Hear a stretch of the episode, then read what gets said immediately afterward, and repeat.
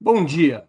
Hoje é 21 de setembro de 2023. Estamos dando início a mais uma edição do programa 20 Minutos.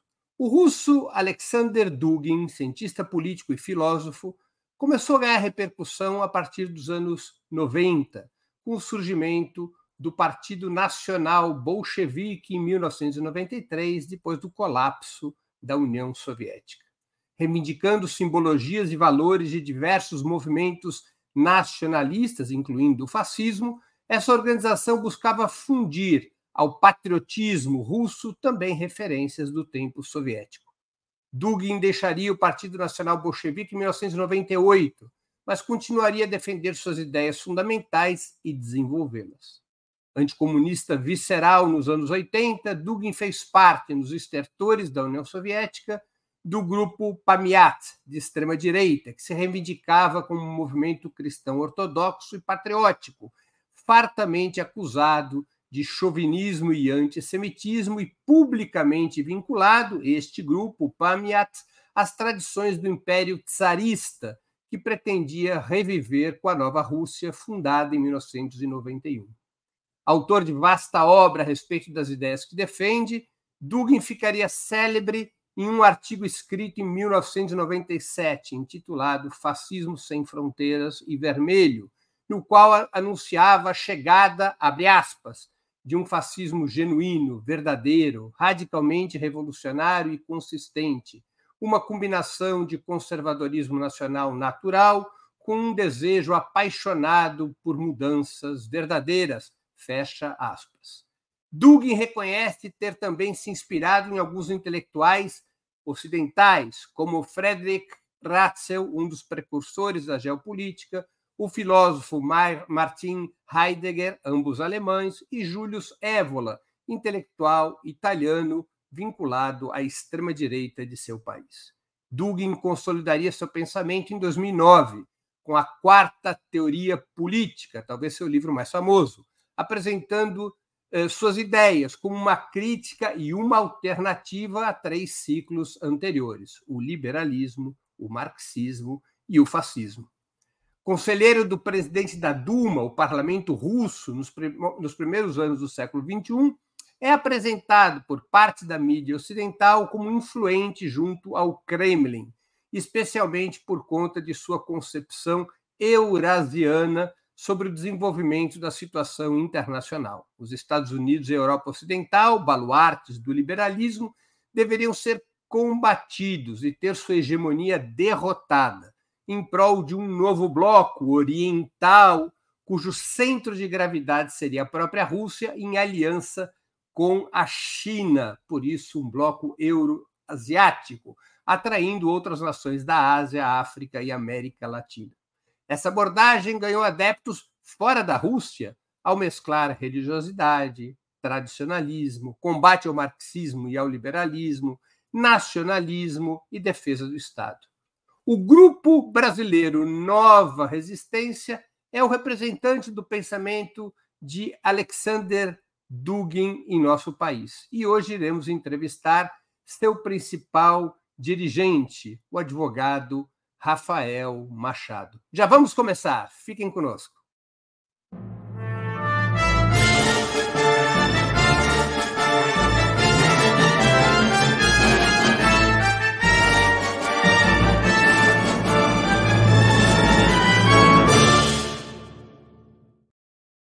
Bom dia, Rafael. Muito obrigado por aceitar nosso convite.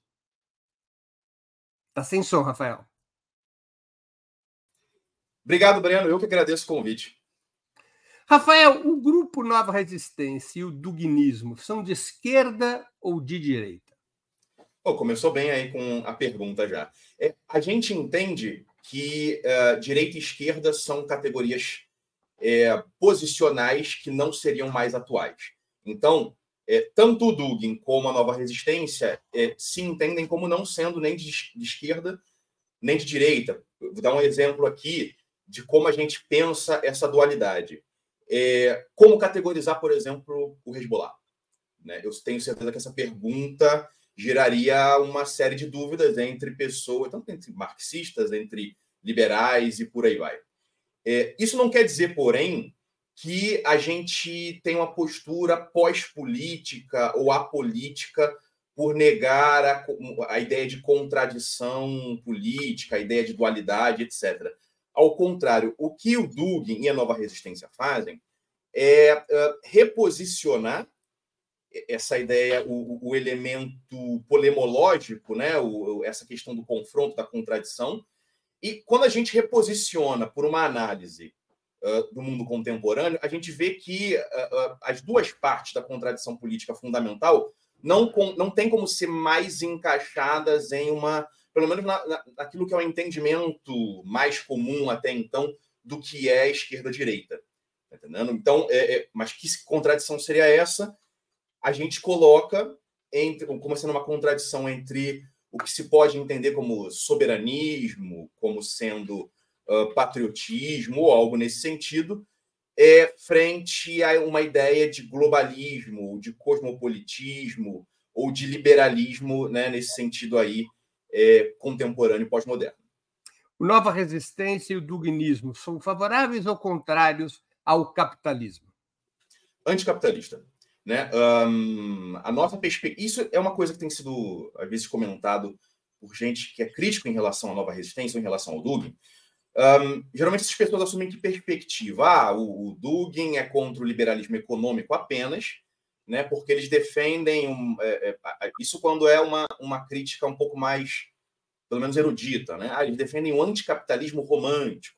Nos, é, eu, eu, respeito essa avaliação porque eu entendo que quem é marxista um, considera que a sua crítica do capitalismo, a sua visão anticapitalista, é a única científica, né? É, é, é aí uma perspectiva que os marxistas enxergam na sua mundivisão.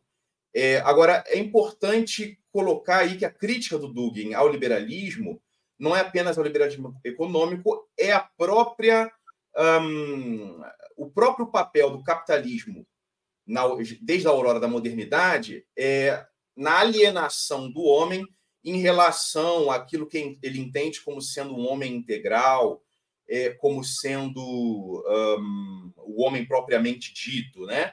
É, aí você poderia, por exemplo, perguntar, tá, mas o, o Dugin critica o capitalismo. Inclusive, quem lê a quarta teoria política vai ver é, que um, o Dugin, inclusive, é, concorda ali, quando ele faz a análise do marxismo, quando ele faz a análise do comunismo, ele, ele repete ali, ele diz que ele concorda, ele descreve ali a perspectiva marxista em relação à economia, a crítica econômica do, do marxismo. É, ele depois ele, ele aponta que não concorda com nem com a fundamentação filosófica, a fundamentação antropológica, e nem com a solução que é apresentada, né? E aí eu ia comentar uma outra questão, tá? Mas o que, que o Dugin então propõe colocar no lugar do capitalismo, né? É, aí entra uma questão importante, uma questão fundamental, que é a seguinte: a quarta teoria política, ela não é uma ideologia, né? Então ela não tem ali um, um conjunto de dogmas fixos, fechados, a ser implementado em cada país, né? Não é tipo uma fórmula que a gente vai um, implementar em cada país. É, ela é uma, uma estrutura, um, tipo um blueprint, um framework filosófico a partir do qual cada povo deveria construir, a partir das raízes do seu próprio pensamento político, a sua alternativa política ao liberalismo hegemônico. Mas, então, mas de forma objetiva, uhum. colocar o que, que a Nova Resistência e o Dugnismo defendem para colocar no lugar do capitalismo.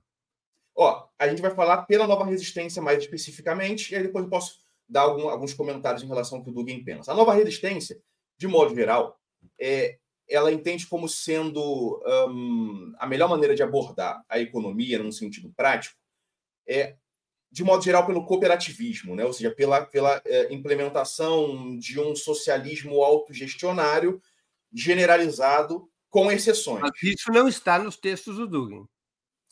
É, o Dugin dá algumas indicações no sentido de cooperativismo, é porque ele não tem muitos textos econômicos. Né? Ele tem lá um texto chamado é, o quarto, A Quarta Via Econômica. Tem alguns textos específicos em relação à economia, mas não é muito o enfoque dele, mas depois eu, eu comento brevemente sobre isso. É, né? Vamos poder ter chance de abordar isso.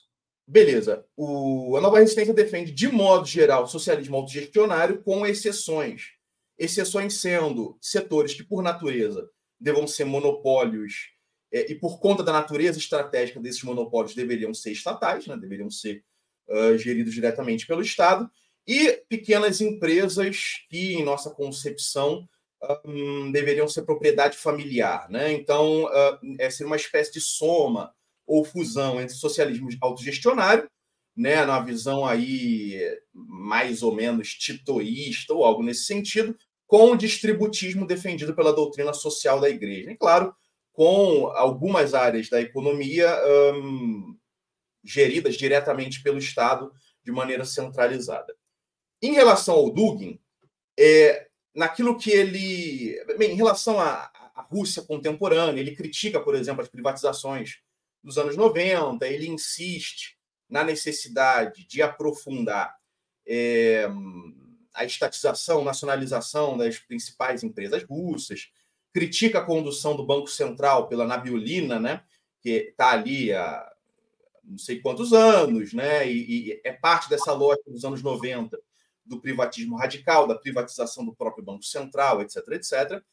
É, e no longo prazo, ele defende aí uma noção de é, você superar o, o, capitalismo, as relações de produção de teor capitalista, é, retornando a uma noção de uma economia em uma escala menor né, para que o próprio trabalhador possa, na medida das possibilidades, ele, ele é, não sofrer com o um processo de alienação capitalista descrito por Marx, né, com o Estado uh, controlando ou, ou planejando é, num sentido estratégico, num sentido é, internacional, num sentido estratégico, uh, o desenvolvimento da macroeconomia. Né? Perfeito.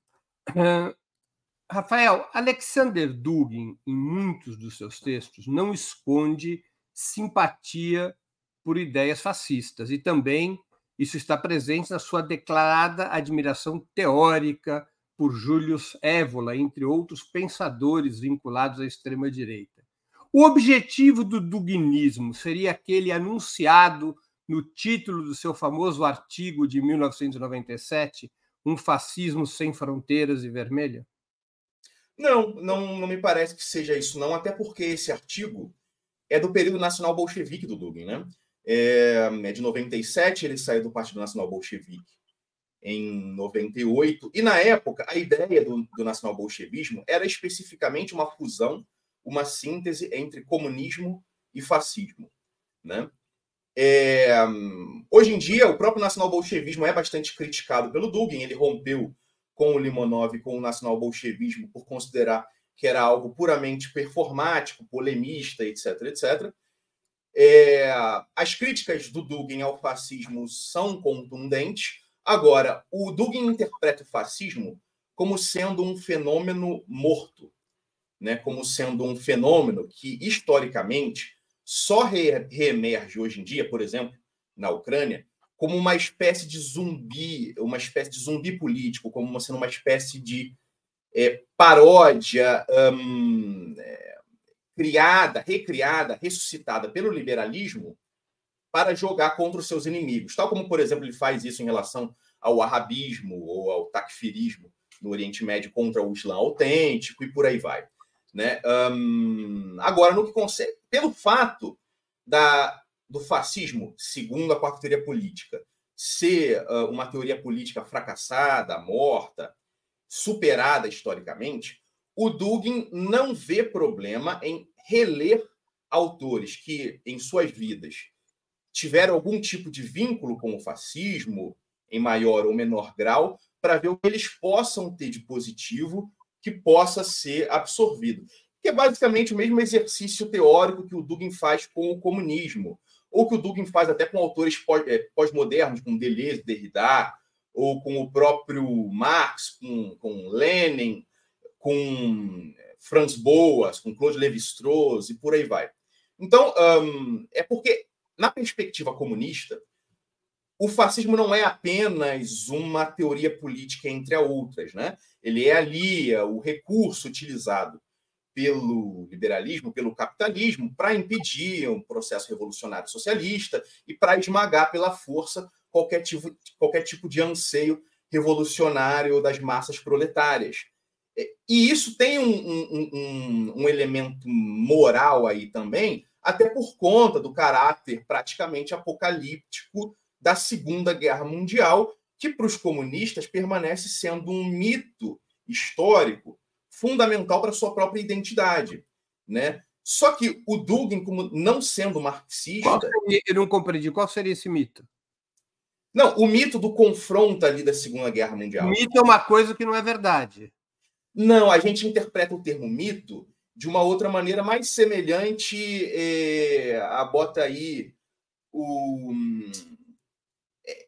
a gente interpreta no mesmo sentido, por exemplo, o Dugin fala para mitos cristãos, ele, ele, é cristão, ele não está falando que é mentira. Ele não utiliza o termo mito é, nesse sentido mentira, ele utiliza no sentido é, de, uma, de, de verdades simbólicas que um, seriam transcendentes, como ideias, tá entendendo? Então, mesmo sentido mais, mais ou menos utilizado pelo Jorge Sorel, ou tal como você encontra o, o, mito, por exemplo, do comunismo primitivo no próprio comunismo, o mito do comunismo, é, no fim da, o mito do fim da história no liberalismo, são, são elementos narrativos. Qual seria o mito soviético sobre a Segunda Guerra, então? Não, o mito soviético é como sendo um evento escatológico que ele próprio define ali o, a maneira como os comunistas se identificam a partir de então, e os próprios russos também. Mas a, a, a guerra não foi uma guerra contra o nazifascismo? Foi, exatamente. Mas é, é, esse é o ponto. Mito aí não é mentira. Mito é o elemento simbólico, o elemento narrativo, entende? Perfeito. Vamos ao é... outro. Ah, sim, pode. Não, quiser completar, não tem problema o, o elemento ali do que eu estava comentando, é... a questão qual que era mesmo? Era a questão do. Não, pode passar para a próxima pergunta. Tá bem. O geógrafo Frederick Ratzel é conhecido como um dos precursores da geopolítica e por ter cunhado a expressão Lebensraum, espaço vital em alemão. Esse conceito foi estratégico na política externa nazista em sua expansão territorial. Por que Ratzel é tão referenciado por Dugin na sua formulação geopolítica? Bem, o, o Ratzel não é tão utilizado pelo Dugin quanto, por exemplo, o Mackinder, mas para fazer uma contraposição, ou, por exemplo, o Carl Schmitt. Eu estou fazendo, por exemplo, a tradução do Fundamentos da Geopolítica, que é uma obra. Mas Carl Schmitt não é um geopolítico. Eu estou aqui me referindo na lógica da doutrina geopolítica é, claro, uh, Dugin faz referências a Mackinder, mas faz muitas referências a Ratzel. Qual é a importância de Ratzel, o formulador da expressão espaço vital, apropriada pela estratégia nazista, na obra de Dugin? É um elemento, no caso do Ratzel, ele, é, ele é interpretado, como eu estava comentando, eu estou traduzindo Fundamentos da Geopolítica para lançar no que vem, que é talvez uma das principais obras geopolíticas. O livro dele de 1997, do Dugin. Isso, exatamente. Na mesma época do artigo Fascismo Sem Fronteiras e Vermelho. Isso, exatamente. É, e essa, é, ali, o Hatzel, por exemplo, é abordado como um dos pais da geopolítica, é, mas sem um destaque tão importante assim. Se você for pegar, por exemplo, o Teoria do Mundo Multipolar, o que é uma espécie de manual geopolítico atual do pensamento do Dugin, mais importante, inclusive, que, a, que o Fundamento da Geopolítica, o Hatzel, se eu não me engano, não é nem mesmo mencionado. Então, assim, o, a visão que o Dugin tem do Hatzel é mais uma visão histórica, como sendo aí um dos pais da geopolítica, que introduz alguns conceitos importantes, mas o próprio conceito que você mencionou de Lebensraum não é nem utilizado pelo Dugin. O Dugin, quando ele pensa geopolítica, ele, quando ele pensa é, o que o Carl Schmitt chamava de quarto nome, nomos da Terra, é, ele pensa no termo, é, na ideia de grandes espaços, né?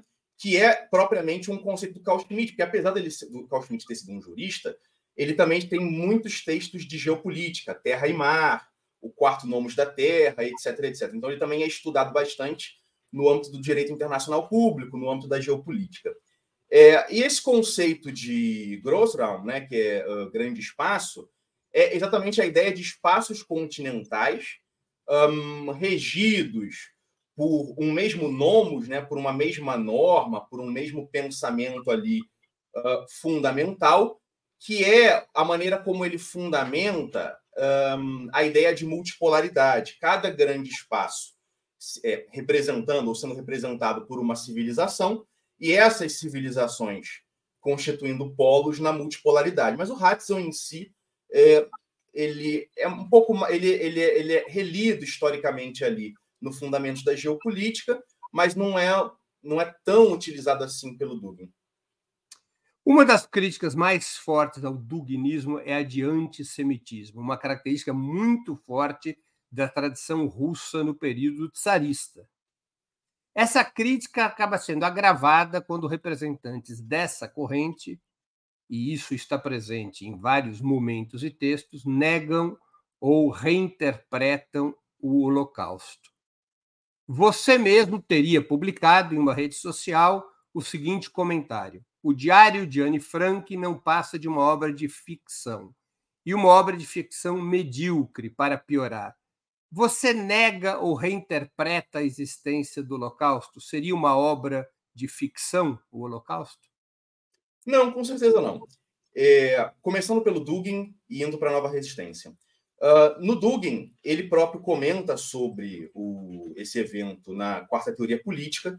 Ele associa ao, ao próprio espírito da modernidade, ao espírito um, tecnocêntrico da modernidade, a mentalidade tecnocêntrica, industrial uh, dos alemães, é, e utiliza ele exatamente para impugnar o nazismo. É, então, em relação a isso, não me, não me parece que haja qualquer questão no que concerne o pensamento do Dugin. Uh, ele rechaça publicamente, critica o antissemitismo. Rafael, no artigo Fascismo Sem Fronteiras em Vermelho, ele chega a elogiar as SS, o Dugin. Sim, mas veja só, é um artigo de 97 do período nacional bolchevique, em que eles tentavam fazer essa fusão entre um, comunismo e fascismo, e é um tipo de é, simpatia ali, ou de fusão, que o próprio Dugin rechaça e critica publicamente há mais de 20 anos já. Pois bem. E, e aí, passando para a nova resistência, no caso. É, a gente também não nega as atrocidades nazistas, nazifascistas na Segunda Guerra Mundial. É, essa postagem aí, evidentemente, foi uma brincadeira de mau gosto. É, eu me arrependo dela, de ter feito esse tipo de postagem. É, o Twitter e as redes sociais possuem Qual uma. Foi o Deixa eu só entender, me perdoe. Uhum. Deixa eu entender. Qual o sentido dessa brincadeira? Não, basicamente, é, a, é, a lógica das redes sociais muitas vezes é de caçar likes, né? É, e eu estava fazendo ali uma postagem, basicamente, caça-like, uma postagem de mau gosto, obviamente, e que eu acho completamente sem sentido mesmo. É, e aí, continuando em relação à nova resistência, a gente não nega as atrocidades nazifascistas, isso pode ser verificado no nosso próprio site. É, volta e meia tem comentários, inclusive em relação ao nazismo ucraniano, em relação às suas raízes. É, a gente considera, inclusive, que é a demonstração da falência do fascismo e do nazifascismo é, a nossa interpretação em relação é, aos. Uh, no caso, essa postagem aí é falsa, tá? Esse perfil aí não, não era meu, não. Eu não tenho é, Facebook há um bom tempo já também. É, a nossa perspectiva em relação, por exemplo, ao antissemitismo é a mesma que a nossa perspectiva em relação ao racismo, de modo geral. Então, a quarta teoria política tem a sua própria crítica do racismo. O antissemitismo, colocando aí os judeus como sendo é, é, inferiores ou como sendo responsáveis pelos problemas do mundo, etc, etc.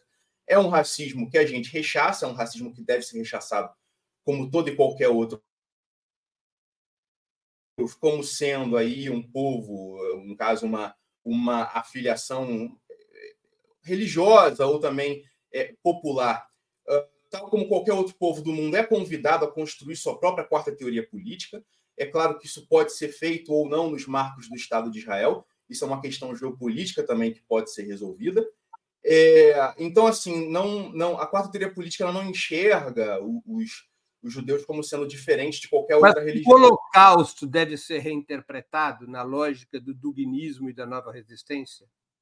Não, é um evento como o genocídio armênio ou como qualquer outro uh, genocídio é, ou é, destruição de povos, que é, ele está aí para a gente estudar historicamente e para a gente compreender suas raízes, seus fundamentos e evitar que os conflitos mundiais, os conflitos entre povos, levem a resultados semelhantes. O Holocausto não é da própria essência do nazismo?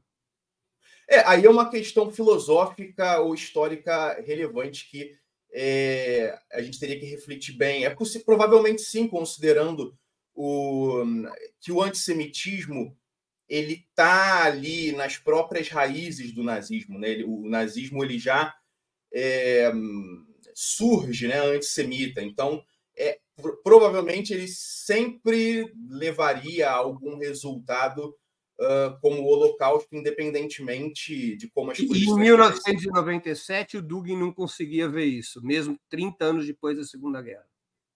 É, aí eu não posso responder pelo Dugin, né? Mas eu imagino que é, ele tinha uma perspectiva diferente em relação a isso. Ainda que fosse ateu, Benito Mussolini recorreu ao discurso religioso, à tradição cristã, para reforçar o tradicionalismo fascista, inspirado no retorno a tempos gloriosos e tornar mais robusto o conceito de pátria. Deus, pátria e família, no dizer integralista. A religiosidade joga esse mesmo papel no pensamento de Dugin e da nova resistência? Bem, o, no caso, novamente começando pelo Dugin para a nova resistência. No caso do Dugin, até onde eu sei, ele é um cristão sincero, ele se converteu à ortodoxia nos anos 90.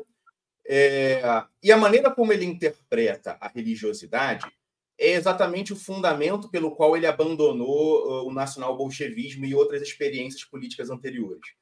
Porque ele considera que, independentemente dessas opções políticas modernas, todas elas estão fundamentadas num rechaço por essa dimensão transcendente que é aberta pela região, pela religião, no caso, né?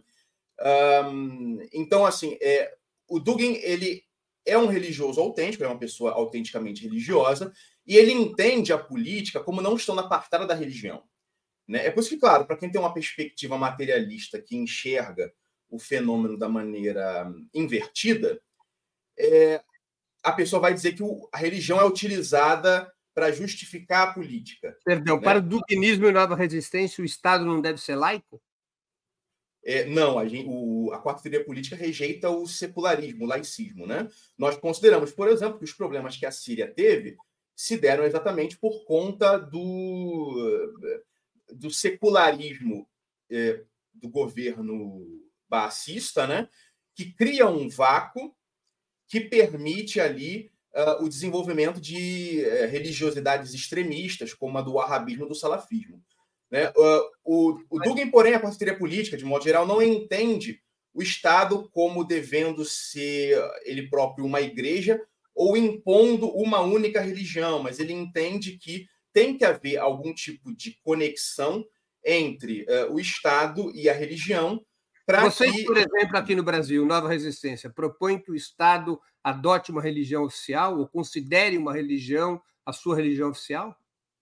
É, religião oficial é um termo bastante problemático porque. Por é, exemplo, você propõe que o Estado se declare cristão? Sim, sim, isso sim.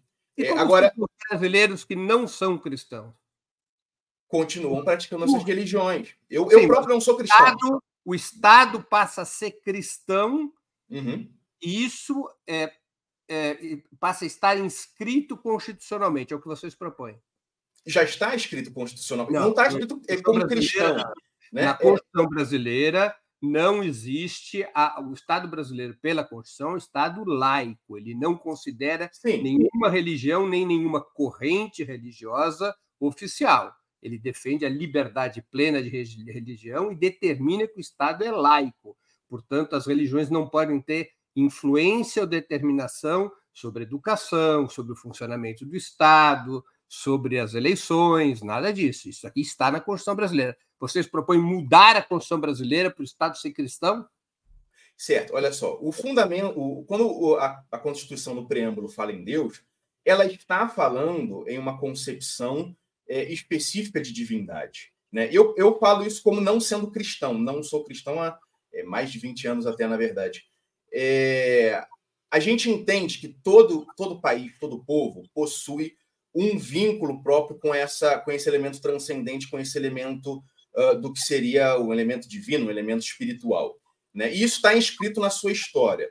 É, no caso brasileiro, existe institucionalmente, mesmo que a gente diga que em 98, em 88 houve um reset do Brasil ou coisa do tipo, historicamente não funciona assim, na verdade, é, as instituições brasileiras, a história brasileira, o, o, o povo brasileiro, possuem a marca de elementos da cristandade e também de outras religiões que fizeram parte aí dessa síntese nacional, as próprias religiões afro-brasileiras, as espiritualidades indígenas, é, o luteranismo, o judaísmo, o islã, etc., né, em graus maiores ou menores. É, a gente entende que tem que haver uma relação especial entre o Estado e, religio e a religiosidade tradicional, exatamente para impedir que um vácuo apareça no, na política, no Estado, o que permitiria a proliferação de seitas extremistas, é, é, é de elementos religiosos ultra-radicais. Mas, mas a gente pode... Rafael, me perdoe, Sim. mas se nós olharmos para a história dos estados que indicaram uma religião oficial, é exatamente nesses estados que mais aparecem seitas, a começar pelo Estado de Israel. É, o...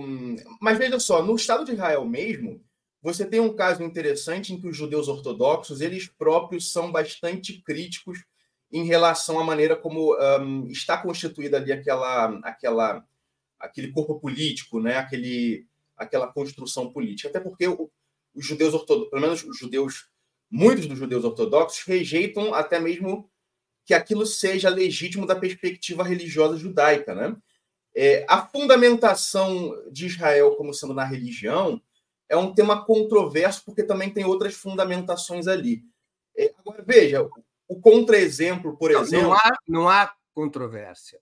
Aquilo que, é, que não estava escrito na lei israelense alguns anos atrás, por iniciativa do atual primeiro-ministro Benjamin Netanyahu, passou a estar legalmente consolidado. O Estado de Israel é um Estado judeu, como vocês propõem que o Estado brasileiro seja um Estado cristão. Isso tem consequências, não é apenas uma questão cultural. Na hora que você determina o caráter religioso de um Estado, você estabelece uma hierarquia social entre os que pertencem à religião dita oficial e os que não pertencem. Nas legislações antigas, vou citar como exemplo a Argentina. Só podia ser presidente da República na Argentina até a Constituição dos anos 90 se você fosse católico. Se você fosse judeu, ateu ou qualquer outra religião, você nem podia ser presidente porque você não pertencia à religião oficial. Então, toda vez que um Estado declara uma religião oficial, ele separa socialmente aqueles que seguem a religião oficial e os que não seguem.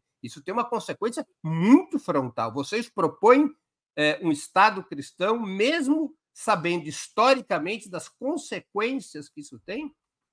Não me parece que essas consequências aí um, sejam é, garantidas, né? Porque a gente também vê as consequências do secularismo e do ateísmo de Estado em vários países, nos próprios países islâmicos, que ao invés de, por exemplo, se conduzir como o Irã, que é um país tolerante para várias religiões. Né? Os países que escolheram o secularismo se viram praticamente destruídos pelo arabismo, porque o elemento religioso do homem ele é fundamental. O homem, tal como é um, um animal político, ele é também homo religioso. Esse vácuo não vai ser preenchido por nada que não seja algo que alimente essa esse anseio transcendente. Você pode querer substituir isso pela política, por algum mito político mas, mas, ou coisa do tipo. Me perdoe a interrupção. O Brasil é um Estado laico e aqui não tem qualquer guerra religiosa, qualquer confronto religioso. Olha, eu acho que a gente pode vir a ter problemas com determinados elementos do neopentecostalismo no futuro. O né? Brasil, mas o Brasil já tem convive com o neopentecostalismo há 40, 50 anos de uma forma mais aguda e não tem qualquer problema de conflito religioso. Ao contrário, né? É, na experiência histórica, na medida em que você determine uma religião oficial, é aí que você abre o confronto religioso entre os que estão e os que não estão incluídos na religião oficial. Eu não tenho certeza se a gente não, não, não, não vê aí um problema de, de conflito religioso, entende? É, agora, a questão é a seguinte: os povos eles possuem as suas seus históricos, as suas naturezas é, e raízes religiosas fundamentais em suas origens. Isso aí não vai ser substituído por algum tipo de artifício econômico, político ou coisa do tipo. Né? Eu acho que uh, a ruptura que o secularismo, o modernismo representa com as raízes cristãs do Brasil abre um espaço para uh, tanto esses tipos de extremismos e radicalismos como uma própria perda de si mesmo que leva inevitavelmente a longo prazo a um colapso civilizacional. Então, o Brasil tem que se reconectar com as suas raízes cristãs. Isso vale para todos os países. Mas, Rafael, raízes cristãs do Brasil, o Brasil tinha uma gigantesca população de escravos negros trazidos forçadamente da África que não eram cristãos e que e parte deles foram cristianizados pela imposição. Essas raízes cristãs brasileiras são muito duvidosas. São raízes sincréticas. É, os próprios elementos religiosos afro-brasileiros colaboraram na construção dessa cristandade popular brasileira. Né? É, então, não são elementos que são rejeitados, eles fazem parte da nossa história também e ajudaram a construir a própria concepção popular de cristianismo, né? Então, assim, a gente não está falando aqui um Estado confessional, tipo Vaticano, ou qualquer coisa do tipo, mas numa concepção popular de cristianismo que abarca e integra esse elemento uh, afro-brasileiro, indígena, etc. Por que o duguinismo e a nova resistência assumem um discurso de antagonismo ao feminismo, aos direitos da população LGBT e até à luta antirracista? Não haveria nessa postura mais uma proximidade com o fascismo, com o conservadorismo tradicional do fascismo? Bem, é, primeiro, o conservadorismo um, ele existe há milhares de anos, né, na verdade. Então, essa associação, por exemplo, entre a crítica do feminismo, a crítica um, do, dos direitos LGBT, etc., é, você encontra, inclusive, em países comunistas, você encontra em países liberais, você em quais países comunistas você encontra essa crítica? É, me refiro a países comunistas históricos, né? Um, não necessariamente. A União é, Soviética foi o país que mais direitos deu às mulheres. Jamais as mulheres tiveram tantos direitos como na União Soviética. É, mas a União Soviética apontava um papel fundamental da família como homem e mulher é, como célula base da, da não, história. Rapaz, não é real. A União Soviética é propôs uma mudança do papel da família. A União Soviética adotou um código civil que imediatamente permitia a separação automática, o direito ao divórcio automático. As mulheres bastavam ir a qualquer é, tribunal e pedir a separação, ela era concedida em horas. A União Soviética estabeleceu o direito ao aborto. A União Soviética estabeleceu, eh, durante um certo tempo, até as regras do chamado amor livre, quando Alexander Kolontai eh, esteve no governo da União Soviética. A União Soviética adotou o mais amplo código feminista que a história conhece. É, olha só, essa é uma interpretação que a gente não, não segue.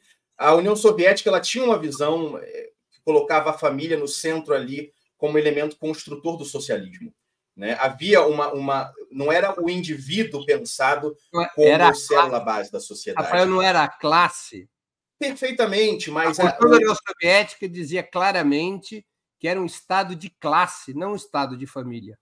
Perfeito, era um estado de classe. classe mas a, a própria propaganda soviética dá um destaque, consagra e protege a família em seu âmbito material mesmo, como família ali uh, da classe trabalhadora, família de, é, é, é, campesina, né?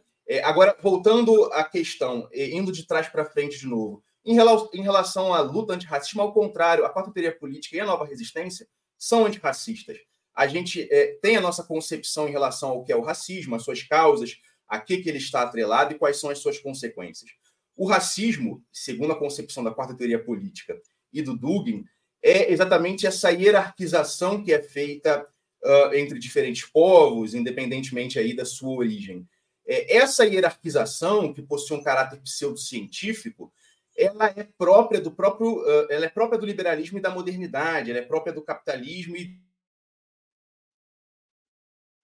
ainda que houvesse disputas étnicas pré-capitalistas entre povos, com a modernidade, com esse elemento técnico, com esse elemento capitalista e liberal, pseudocientífico, essa tentativa de arregimentar a realidade, classificar a realidade em categorias é, é, praticamente zoológicas, é, é, aí que a gente encontra a raiz real do racismo. Isso é criticado amplamente pelo Dugin na quarta teoria política e pela nova resistência em boa parte dos seus materiais.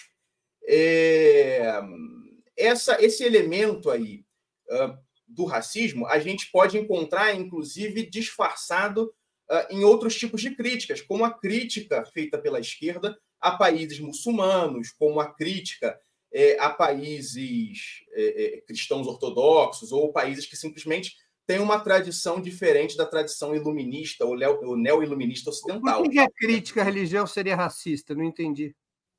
É, a crítica que vê, por exemplo, outros povos como sendo selvagens, bárbaros, não civilizados ou ainda não suficientemente evoluídos e necessitados Existe de orientação. de esquerda que fale isso em povos selvagens? Pode não usar o termo selvagem, mas toda crítica, por exemplo, a, a, a países muçulmanos que vem, crítica que vem da esquerda, se baseia basic, é, fundamentalmente nessa noção de que é, nós estamos defendendo o Irã por motivos anti-imperialistas, porque os Estados Unidos está atacando o Irã, mas o Irã deveria deixar de ser como é para basicamente mas... se ocidentalizar. Mas o elemento não é racista, o elemento é a crítica à teocracia, ou seja, o fato do Estado ser confessional. Não é uma elemento... crítica a um povo pela cor da sua pele ou pela sua origem Mas étnica. A raiz, a raiz disso é uma forma de racismo. A crítica a raiz disso é uma forma de racismo, porque existe aí uma hierarquização entre povos.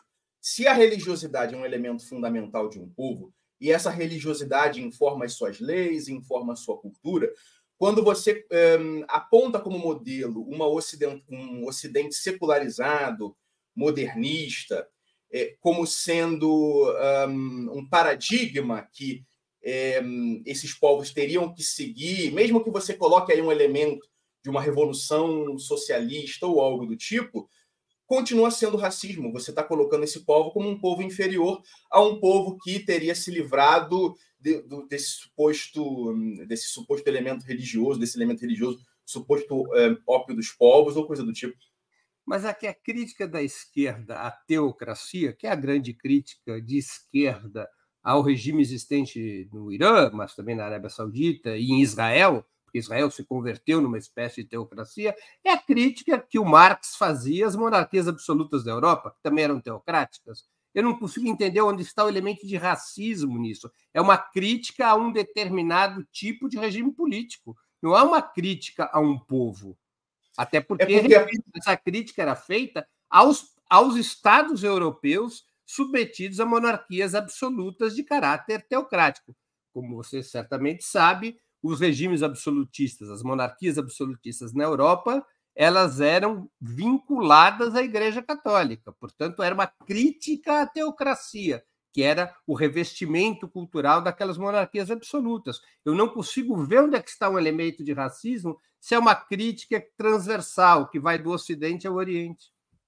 É porque o próprio conceito de progresso, a própria noção de progresso, a própria noção de que você, de que uma sociedade sai da barbárie, aí, uh, se civiliza e caminha na direção de um fim da história, de algum tipo de, de destino global coletivo da humanidade, ela é propriamente, intrinsecamente, em sua raiz, em sua essência, racista, mesmo que a intenção não seja racista, porque a consequência fundamental é uma hierarquização uh, entre povos. A consequência fundamental é você chegar à conclusão de que existem povos evoluídos, povos mais desenvolvidos, não apenas em um sentido meramente material, tecnológico, etc., mas também em um sentido cultural. Né? E que existem povos mais desenvolvidos nesse sentido e povos menos desenvolvidos, que os menos desenvolvidos eles podem e devem ser ajudados, auxiliados quando são atacados pelos Estados Unidos ou por outras potências imperialistas, mas é que no longo prazo o projeto é proceder ao mesmo tipo de desenraizamento, de extirpação cultural, de genocídio cultural que um, acontece, acontece já, é promovido pelo próprio Ocidente em várias outras partes do mundo, ou já promoveu, o Ocidente já promoveu em várias partes do mundo. Então, a perspectiva da quarta teoria política é de que essa concepção ela é racista, né? Essa é a perspectiva da quarta teoria política, onde há uma noção de povos mais desenvolvidos, povos atrasados, povos que têm que se ocidentalizar, mesmo que a gente mude o nome. Mas, mas essa não é uma crítica de esquerda. Eu nunca vi nenhum texto relevante de esquerda falando em povos mais desenvolvidos ou menos desenvolvidos. Isso é uma crítica que vem do liberalismo racista e do fascismo. Eu nunca vi essa expressão povos mais desenvolvidos ou menos desenvolvidos em qualquer texto relevante de esquerda. Você conhece algum texto que você poderia me citar onde tem esse tipo de caracterização? É, a própria crítica que é feita pela esquerda a países muçulmanos, ela se baseia numa noção de que os povos, todos os povos do mundo, seguem mais ou menos um mesmo tipo de linha né, de desenvolvimento de formas políticas e econômicas, é, rumo supostamente a algum tipo de comunismo milenarista, sabe que sabe-se lá quando vai chegar. É, essa concepção é que é apontada pelo Dugin como sendo também racista e derivada do próprio clima político, ideológico, filosófico que o marxismo absorve do liberalismo no século XIX e início do século XX. A nova resistência é contra ou a favor do marco temporal para as terras indígenas e quilombolas? Contra. Contra. Contrário, sim. É, a gente é, a gente inter... a gente tem uma visão um pouco diferente de alguns outros nacionalistas em relação a esse tema. É, a nossa visão não é de que não deveria haver quilombos ou não deveria haver terras indígenas, isso também a gente tem vários textos que a gente já comentou sobre esse tema. É, a nossa um, interpretação em relação a, ao marco temporal é de que a maneira como ele é colocado potencialmente é, dessoberaniza determinados territórios brasileiros, é, tornando-os mais abertos, mais frágeis para um processo geral de uh, desintegração nacional, de imperialismo, etc. Então vocês são favoráveis ao marco temporal? Ah, sim, é, nós somos favoráveis ao marco temporal, exatamente. É. E não contra, vocês são favoráveis ao marco temporal. Isso, o marco, exatamente, sim. Agora, você, ao, ao serem favoráveis ao marco temporal, vocês não acabam se colocando numa posição antagônica aos direitos dos povos indígenas e quilombolas, portanto, abrindo as portas, para usar seu termo, a uma forma de racismo? Não. É, como eu estava comentando, é, a gente entende que deve haver um tipo de regulamentação jurídica especial dos espaços, tanto quilombolas como indígenas. É, a gente acredita no direito desses grupos étnicos a própria cultura e as próprias tra é, tradições.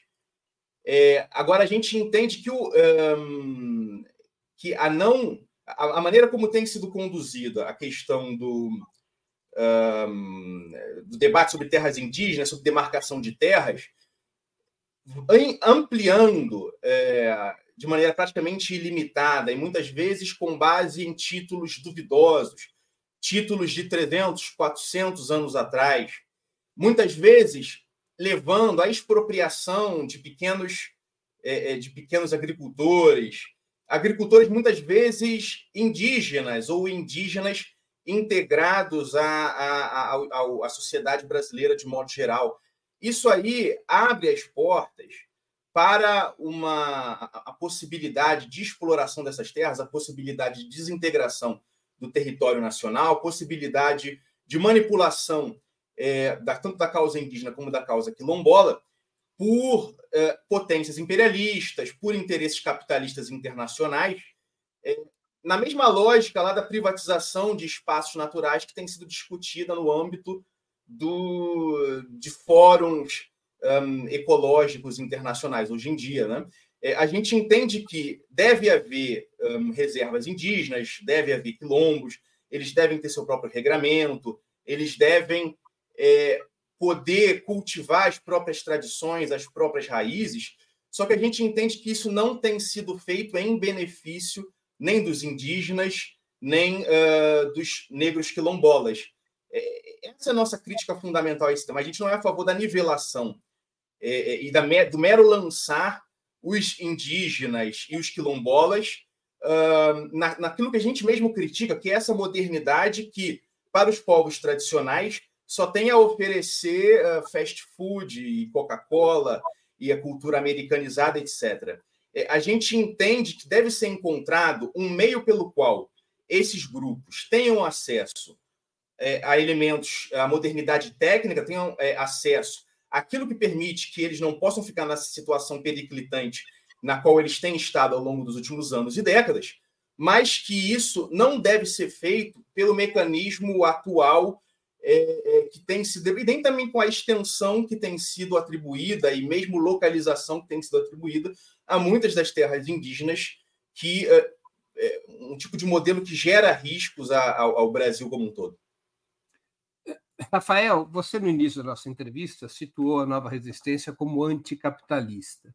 Não te preocupa o fato de que o marco temporal, do ponto de vista social, seja defendido principalmente pelo agronegócio, porque o agronegócio quer poder avançar sobre as terras indígenas e sobre as áreas de quilombola, exatamente porque no Brasil a agropecuária ainda é fundamentalmente extensiva. Como é que é possível ser anticapitalista e ficar ao lado do agronegócio numa questão tão importante como o marco temporal? É, em relação a esse tema, a gente não acha que basicamente todas essas terras deveriam ser, uh, se não ficassem como reservas indígenas, deveriam um, se deveria permitir que fossem expropriadas e apropriadas pelo agronegócio. Eu acho que isso tem que ser visto com bem mais cautela. A gente entende que o agronegócio, pelo menos na configuração econômica atual do Brasil, tem a sua importância, é, apesar da gente considerar que a gente tem que transcender é, esse modelo agroexportador para um outro tipo de modelo, um modelo mais industrializado. É, mas a gente, a gente não se coloca de maneira inarredável contra é, do lado do, do agronegócio. A gente entende que se a questão é sim ou não, a gente acaba tendo que tomar uma posição. Mas essa posição que a gente toma é uma posição que a gente toma com reservas, né, com cautelas.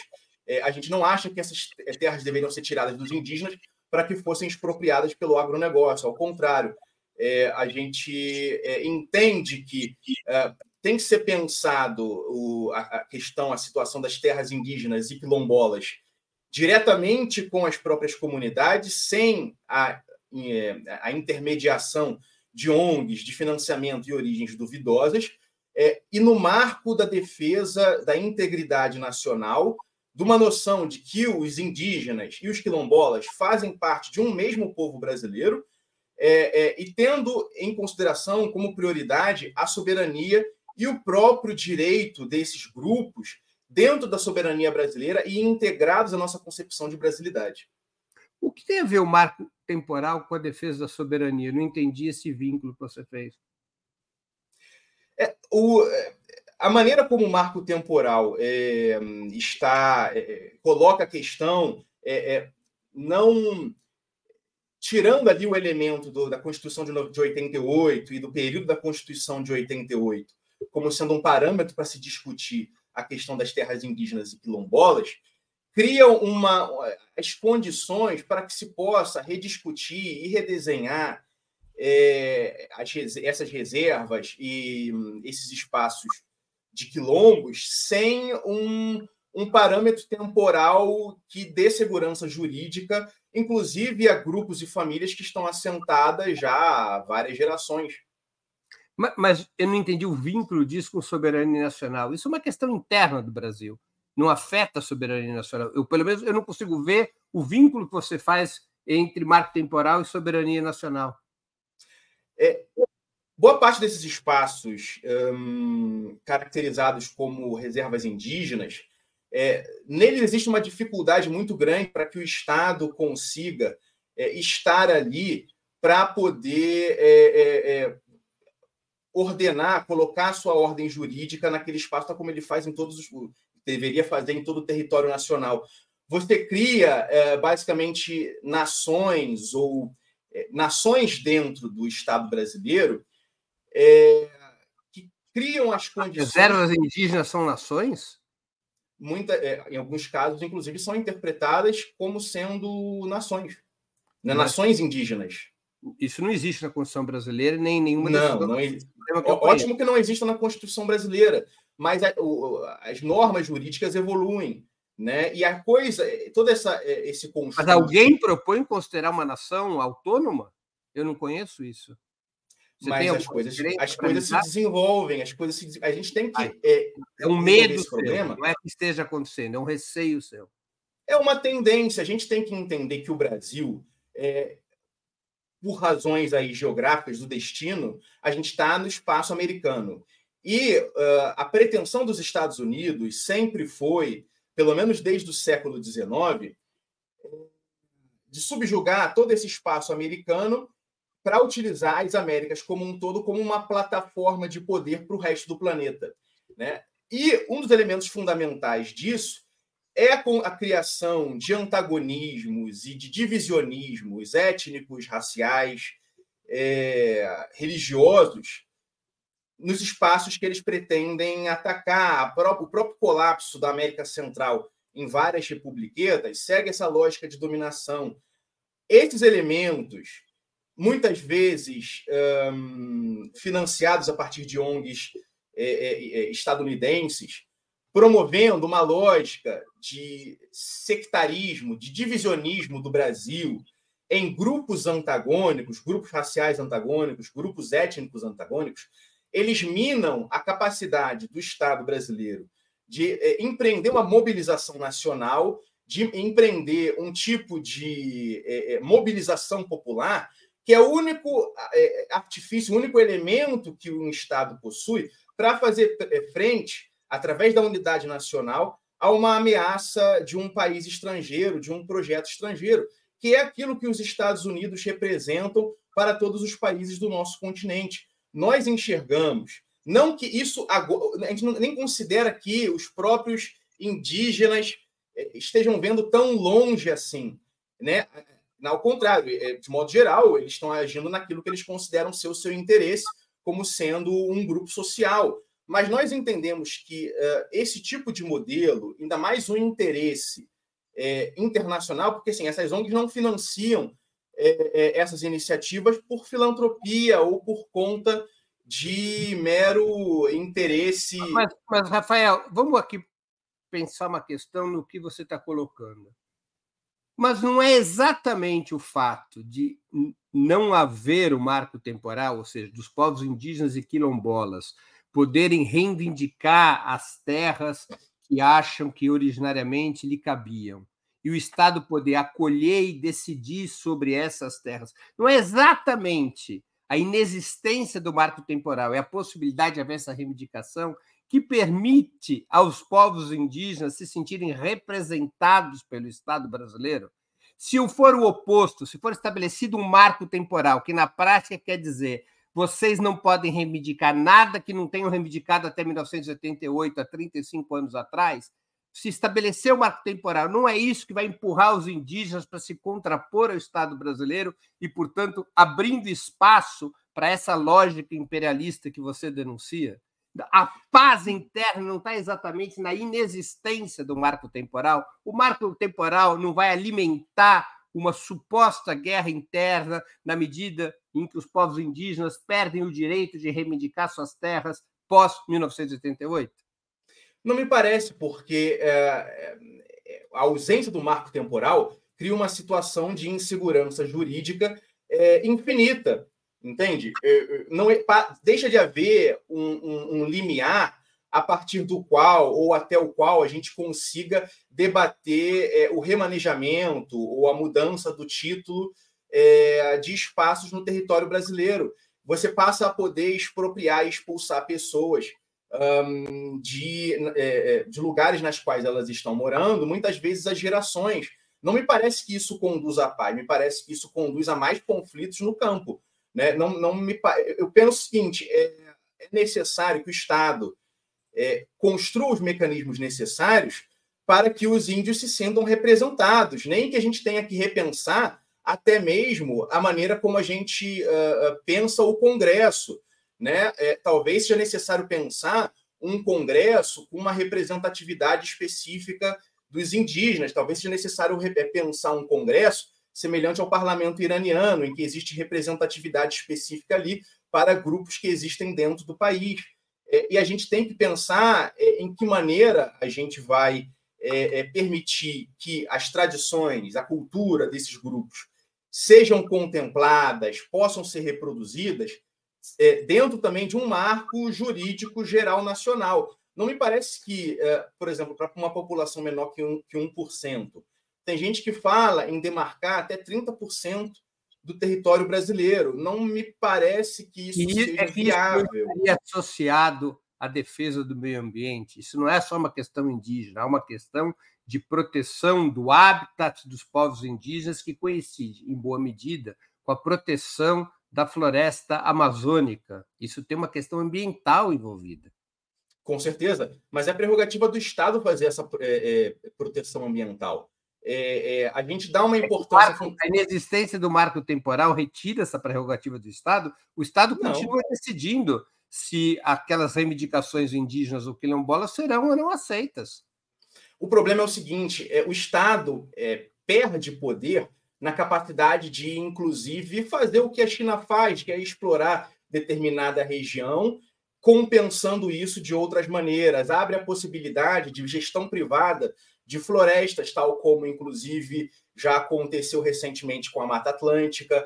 É, é, existe uma lógica aí de, uh, um, de pagamento por serviços ambientais, que faz parte dessa lógica de privatização da natureza para um acúmulo de capital é, é, por determinadas elites que, nos últimos anos, abraça, abraçaram o pseudo-ambientalismo. É, é, o Estado ele consegue é, com o marco temporal, é, ter uma, uma, maior possibilidade, uma maior capacidade é, de pensar também uma política soberanista para o meio ambiente. É, quanto mais território dessoberanizado, desestatizado, menor vai ser o poder do Estado brasileiro de é, fazer, é, empreender mas, essa proteção mas, ambiental. Mas, Rafael, o marco temporal não dessoberaniza nada. Ele só determina um prazo a partir do qual os povos indígenas e quilombolas podem ou não reivindicar suas terras. Se o prazo vai ser 5 de outubro de 1988, caso seja aprovado o marco temporal como vocês defendem, ou se não haverá prazo. De todas as maneiras, quem continua a decidir isso é o Estado brasileiro e suas instituições. Isso não está em discussão no marco temporal. O problema é que o Estado brasileiro está infiltrado por esses interesses internacionais, por esses interesses estrangeiros. Então, não existe um Estado brasileiro ali efetivamente soberano que toma essas decisões.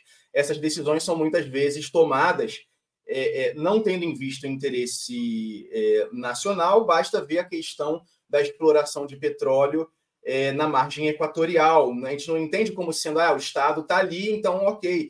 É a mesma lógica, por exemplo, de desestatizações de empresa, privatização de empresa, é, é, ou quando o Estado é, é, continua tendo é, ações de uma empresa coisa do tipo. Não é bem o Estado, existem interesses privados ali, existem interesses internacionais dentro do Estado também, que é um fenômeno típico do pós-Guerra Fria, conforme não, não existem rivais é, é, em escala planetária é, contra o liberalismo, existe essa lógica do privatismo penetrando todas as instituições.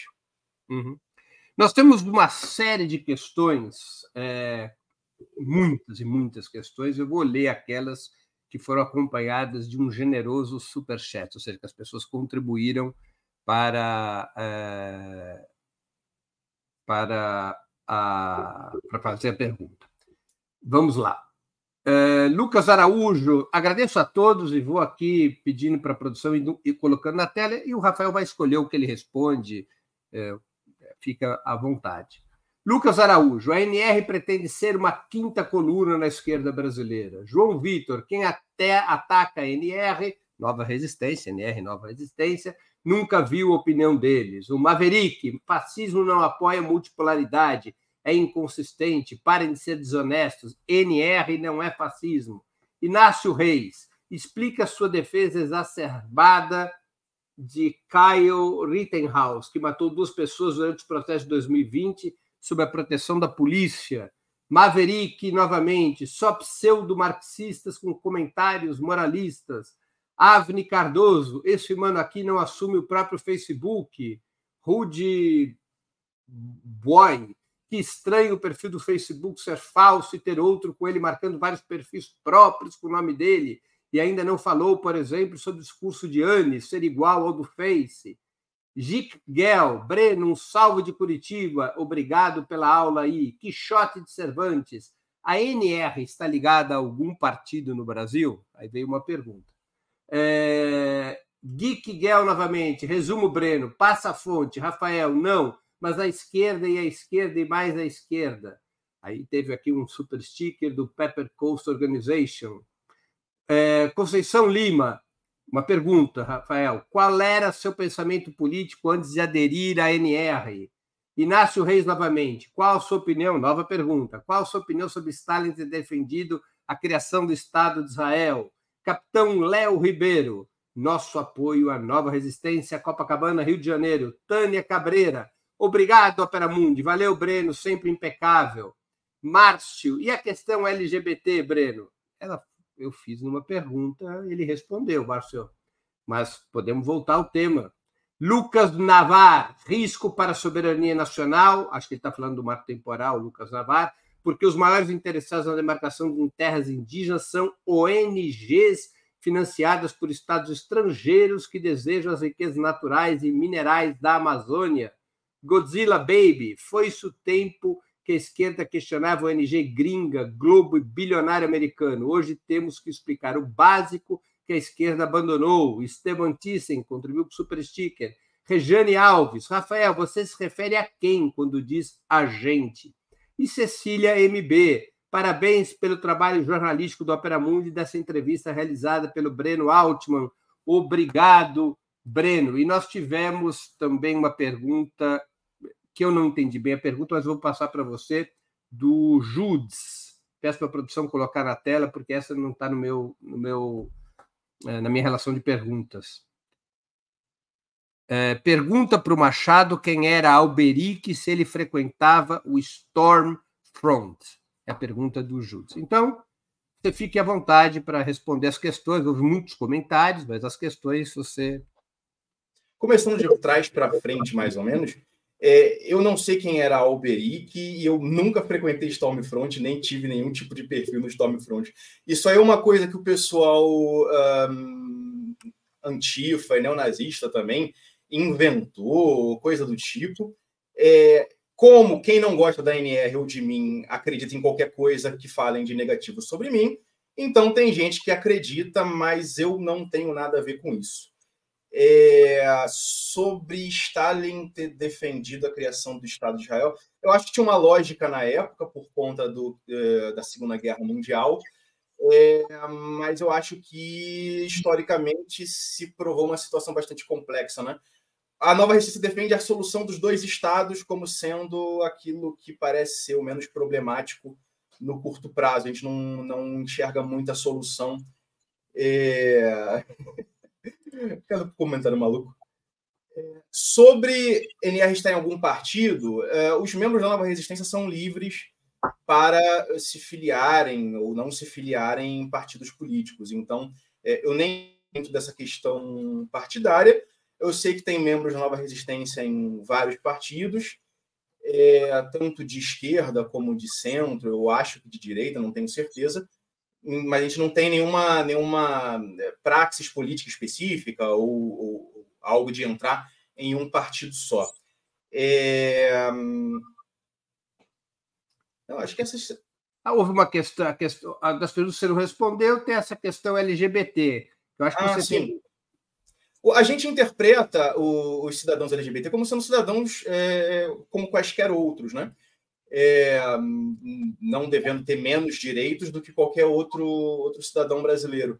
A gente interpreta, é, a gente é, interpreta um, algumas pautas é, como sendo problemáticas, né, numa perspectiva tanto no que concerne a, como a gente entende é, é, a civilização ibero-americana, as raízes cristãs dessa civilização. Vocês são favoráveis ou contrários ao casamento é, homoafetivo que está novamente em discussão no parlamento brasileiro com um projeto que quer proibir aquilo que já foi liberado, que é o casamento entre pessoas do mesmo sexo? É, a gente não é contra a união estável, mas em relação a casamento, a gente considera que a própria definição, o próprio conceito de casamento, conceito tradicional, é, não abarca a possibilidade de pessoas uh, do mesmo sexo casando, mesmo que seja casamento civil. Eu acho que para isso a união estável já um, funciona bem como sendo um marco de segurança jurídica para contemplar os interesses é, das pessoas uh, de mesmo sexo, sexo que queiram é, é, se unir.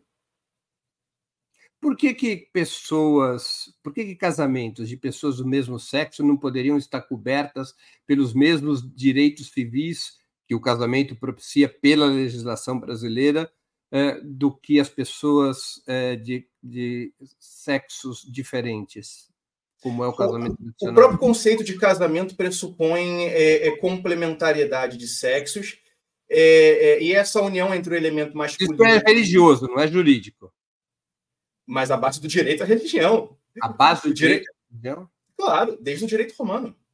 Os conceitos jurídicos, todos eles possuem raiz religiosa. A gente fala em rito processual não por outro motivo.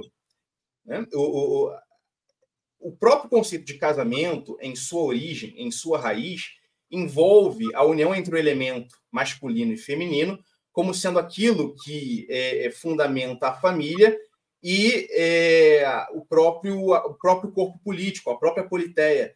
É, é, por isso que a gente entende que um casamento é diferente de uma união estável. Eu acho que é possível é, pensar união estável ou mesmo outro tipo de é, é, conceito jurídico para as pessoas. Mas por, hum. por que, que as, os, os, a população LGBT deveria ter menos direitos civis do que a população heteronormativa? Qual a lógica? Mas não disso? seria menos direito, não, não, não visualiza o direito a menos. A união estável ela hum. exige uma série de mecanismos comprobatórios, adjudicatórios, que o casamento não exige. Então, evidentemente, você complica a vida das pessoas LGBT que assumem uma relação uh, matrimonial de fato senão eles nem estariam reivindicando o direito ao casamento. Não é uma por uma questão religiosa que a população LGBT reivindica no mundo inteiro o direito ao casamento, é por uma questão de direitos civis. É, Porque não me parece que haja menos direitos civis do que as pessoas heteronormativas. Não visualizo o, o direito a menos, porque existem limitações é, para o casamento que não envolvem essas limitações especificamente. É, a questão da oposição, da, da, complementariedade dos sexos, é apenas uma exigência entre outras. Da perspectiva do direito, da perspectiva do Estado. Base, essa complementariedade entre sexos não há previsão hum. constitucional. Olha, ela está, se não me engano, no Código de Direito Civil, se eu não me engano, mas se não está no, na Constituição, deveria estar. Ah, bom, deveria, pode ser. Aí sim. Rafael, é, nós estamos chegando ao fim da nossa conversa. Eu sei que haveria muitos outros assuntos. É, e eu queria te fazer duas perguntas que eu sempre faço aos nossos convidados e convidadas antes das despedidas. A primeira pergunta: qual livro você gostaria de sugerir aos nossos espectadores? A segunda: qual filme ou série poderia indicar a quem nos acompanha? Uh, de livro, eu tinha me feito essa pergunta eu indiquei o Bhagavad Gita, né, que é ali um. Ele é basicamente um, uma parte do Mahabharata, que é o principal poema é, épico hindu. O Bhagavad Gita eu acho particularmente interessante porque ele é como se fosse aí uma perspectiva religiosa até semelhante ao, ao catecismo do revolucionário do Sergei Nechayev. Aquilo que ele preconiza como sendo o ethos, a atitude, um, da pessoa que está conforme o Dharma é algo que é interessante para todo mundo que se considera aí um militante político, um, um militante revolucionário, ter em mente especificamente a superação das paixões, a superação uh, dos interesses é, é, é, imediatos, do, do elemento carnal, e a entrega de si mesmo, inclusive, se necessário, ao risco da própria vida, a uma ideia superior. Então, eu acho uma leitura fundamental, mesmo para quem não é Hare Krishna ou não tem interesse por religião nenhuma. Filme e série? É, série, eu indiquei como sendo é, uma série interessante Os Sopranos. Eu acho basicamente que é uma joia e é uma obra de arte do, da televisão. É, quem, acho que talvez muitas pessoas mais jovens não tenham assistido, eu, eu recomendo fortemente. É uma série cheia de elementos shakespearianos. Tem gente que compara ali um, tanto a Macbeth como também a Hamlet. Né? É, eu, é, uma coisa fundamental aí, o desenvolvimento dos personagens é fora de série. O Gandolfini é uma, uma, um ator excelente, ele representa muito bem ali o papel. Então, acho que Sopranos, eu, na minha opinião, é a melhor série da história. The Wire também talvez seja uma série excelente, mas Sopranos aí fica como a minha recomendação. Algum filme? Bah, filme. Hum, de cabeça, assim, eu recomendaria, eu acho que, sei lá, Senhor dos Anéis. acho interessante ali uh, uh, o elemento fantástico, o elemento épico, a maneira como é trabalhada uma noção de ética da virtude, que eu acho fundamental, tanto no âmbito pessoal como no âmbito político.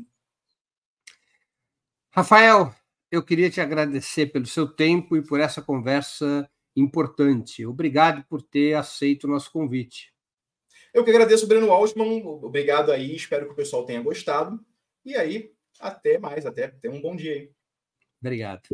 Também agradeço a todos e todas que assistiram esse programa, em especial aqueles que puderam fazer contribuições financeiras ao nosso site e ao canal de Ópera Mundi no YouTube. Reafirmamos nosso compromisso com o jornalismo e o jornalismo para existir de uma maneira qualificada e independente, ele precisa ser plural, diverso e democrático.